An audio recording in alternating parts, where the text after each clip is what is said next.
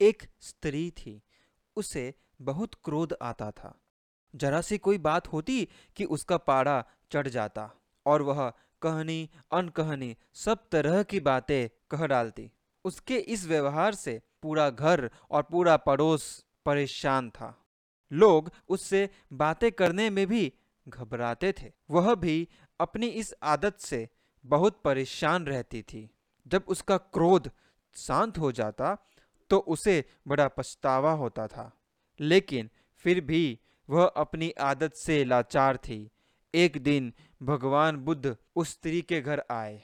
स्त्री ने बुद्ध से कहा, तथागत, मैं बहुत ही दुखी हूँ। मुझे बहुत क्रोध आता है। मैं उस पर काबू नहीं कर पाती। तथागत ने कहा, कोई बात नहीं। मेरे पास गुस्से को दूर करने की बहुत अच्छी दवा है। कल मैं आऊँगा तो साथ लेता आऊँगा।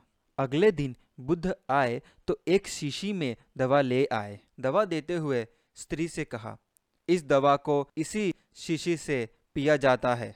जब तुम्हें क्रोध आए तो इस शीशी को मुँह में लगाकर उस समय तक दवा पीती रहना, जब तक कि क्रोध दूर न हो जाए। मैं सात दिन बाद फिर आऊँगा। इतना कहकर बुद्ध चले गए। स्त्री ने इस दवा का प्रयोग शुरू किया। जैसे ही उसे क्रोध आता तो वह शीशी को अपने मुँह में लगा लेती।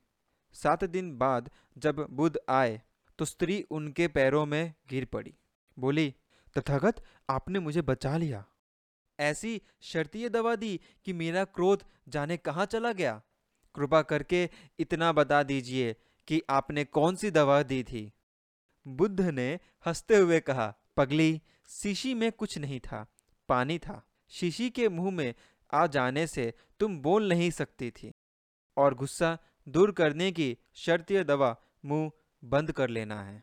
गौतम बुद्ध की प्रेरक कहानियाँ किताब से। अंकित के साथ आप सुन रहे थे क्रोध का उपचार।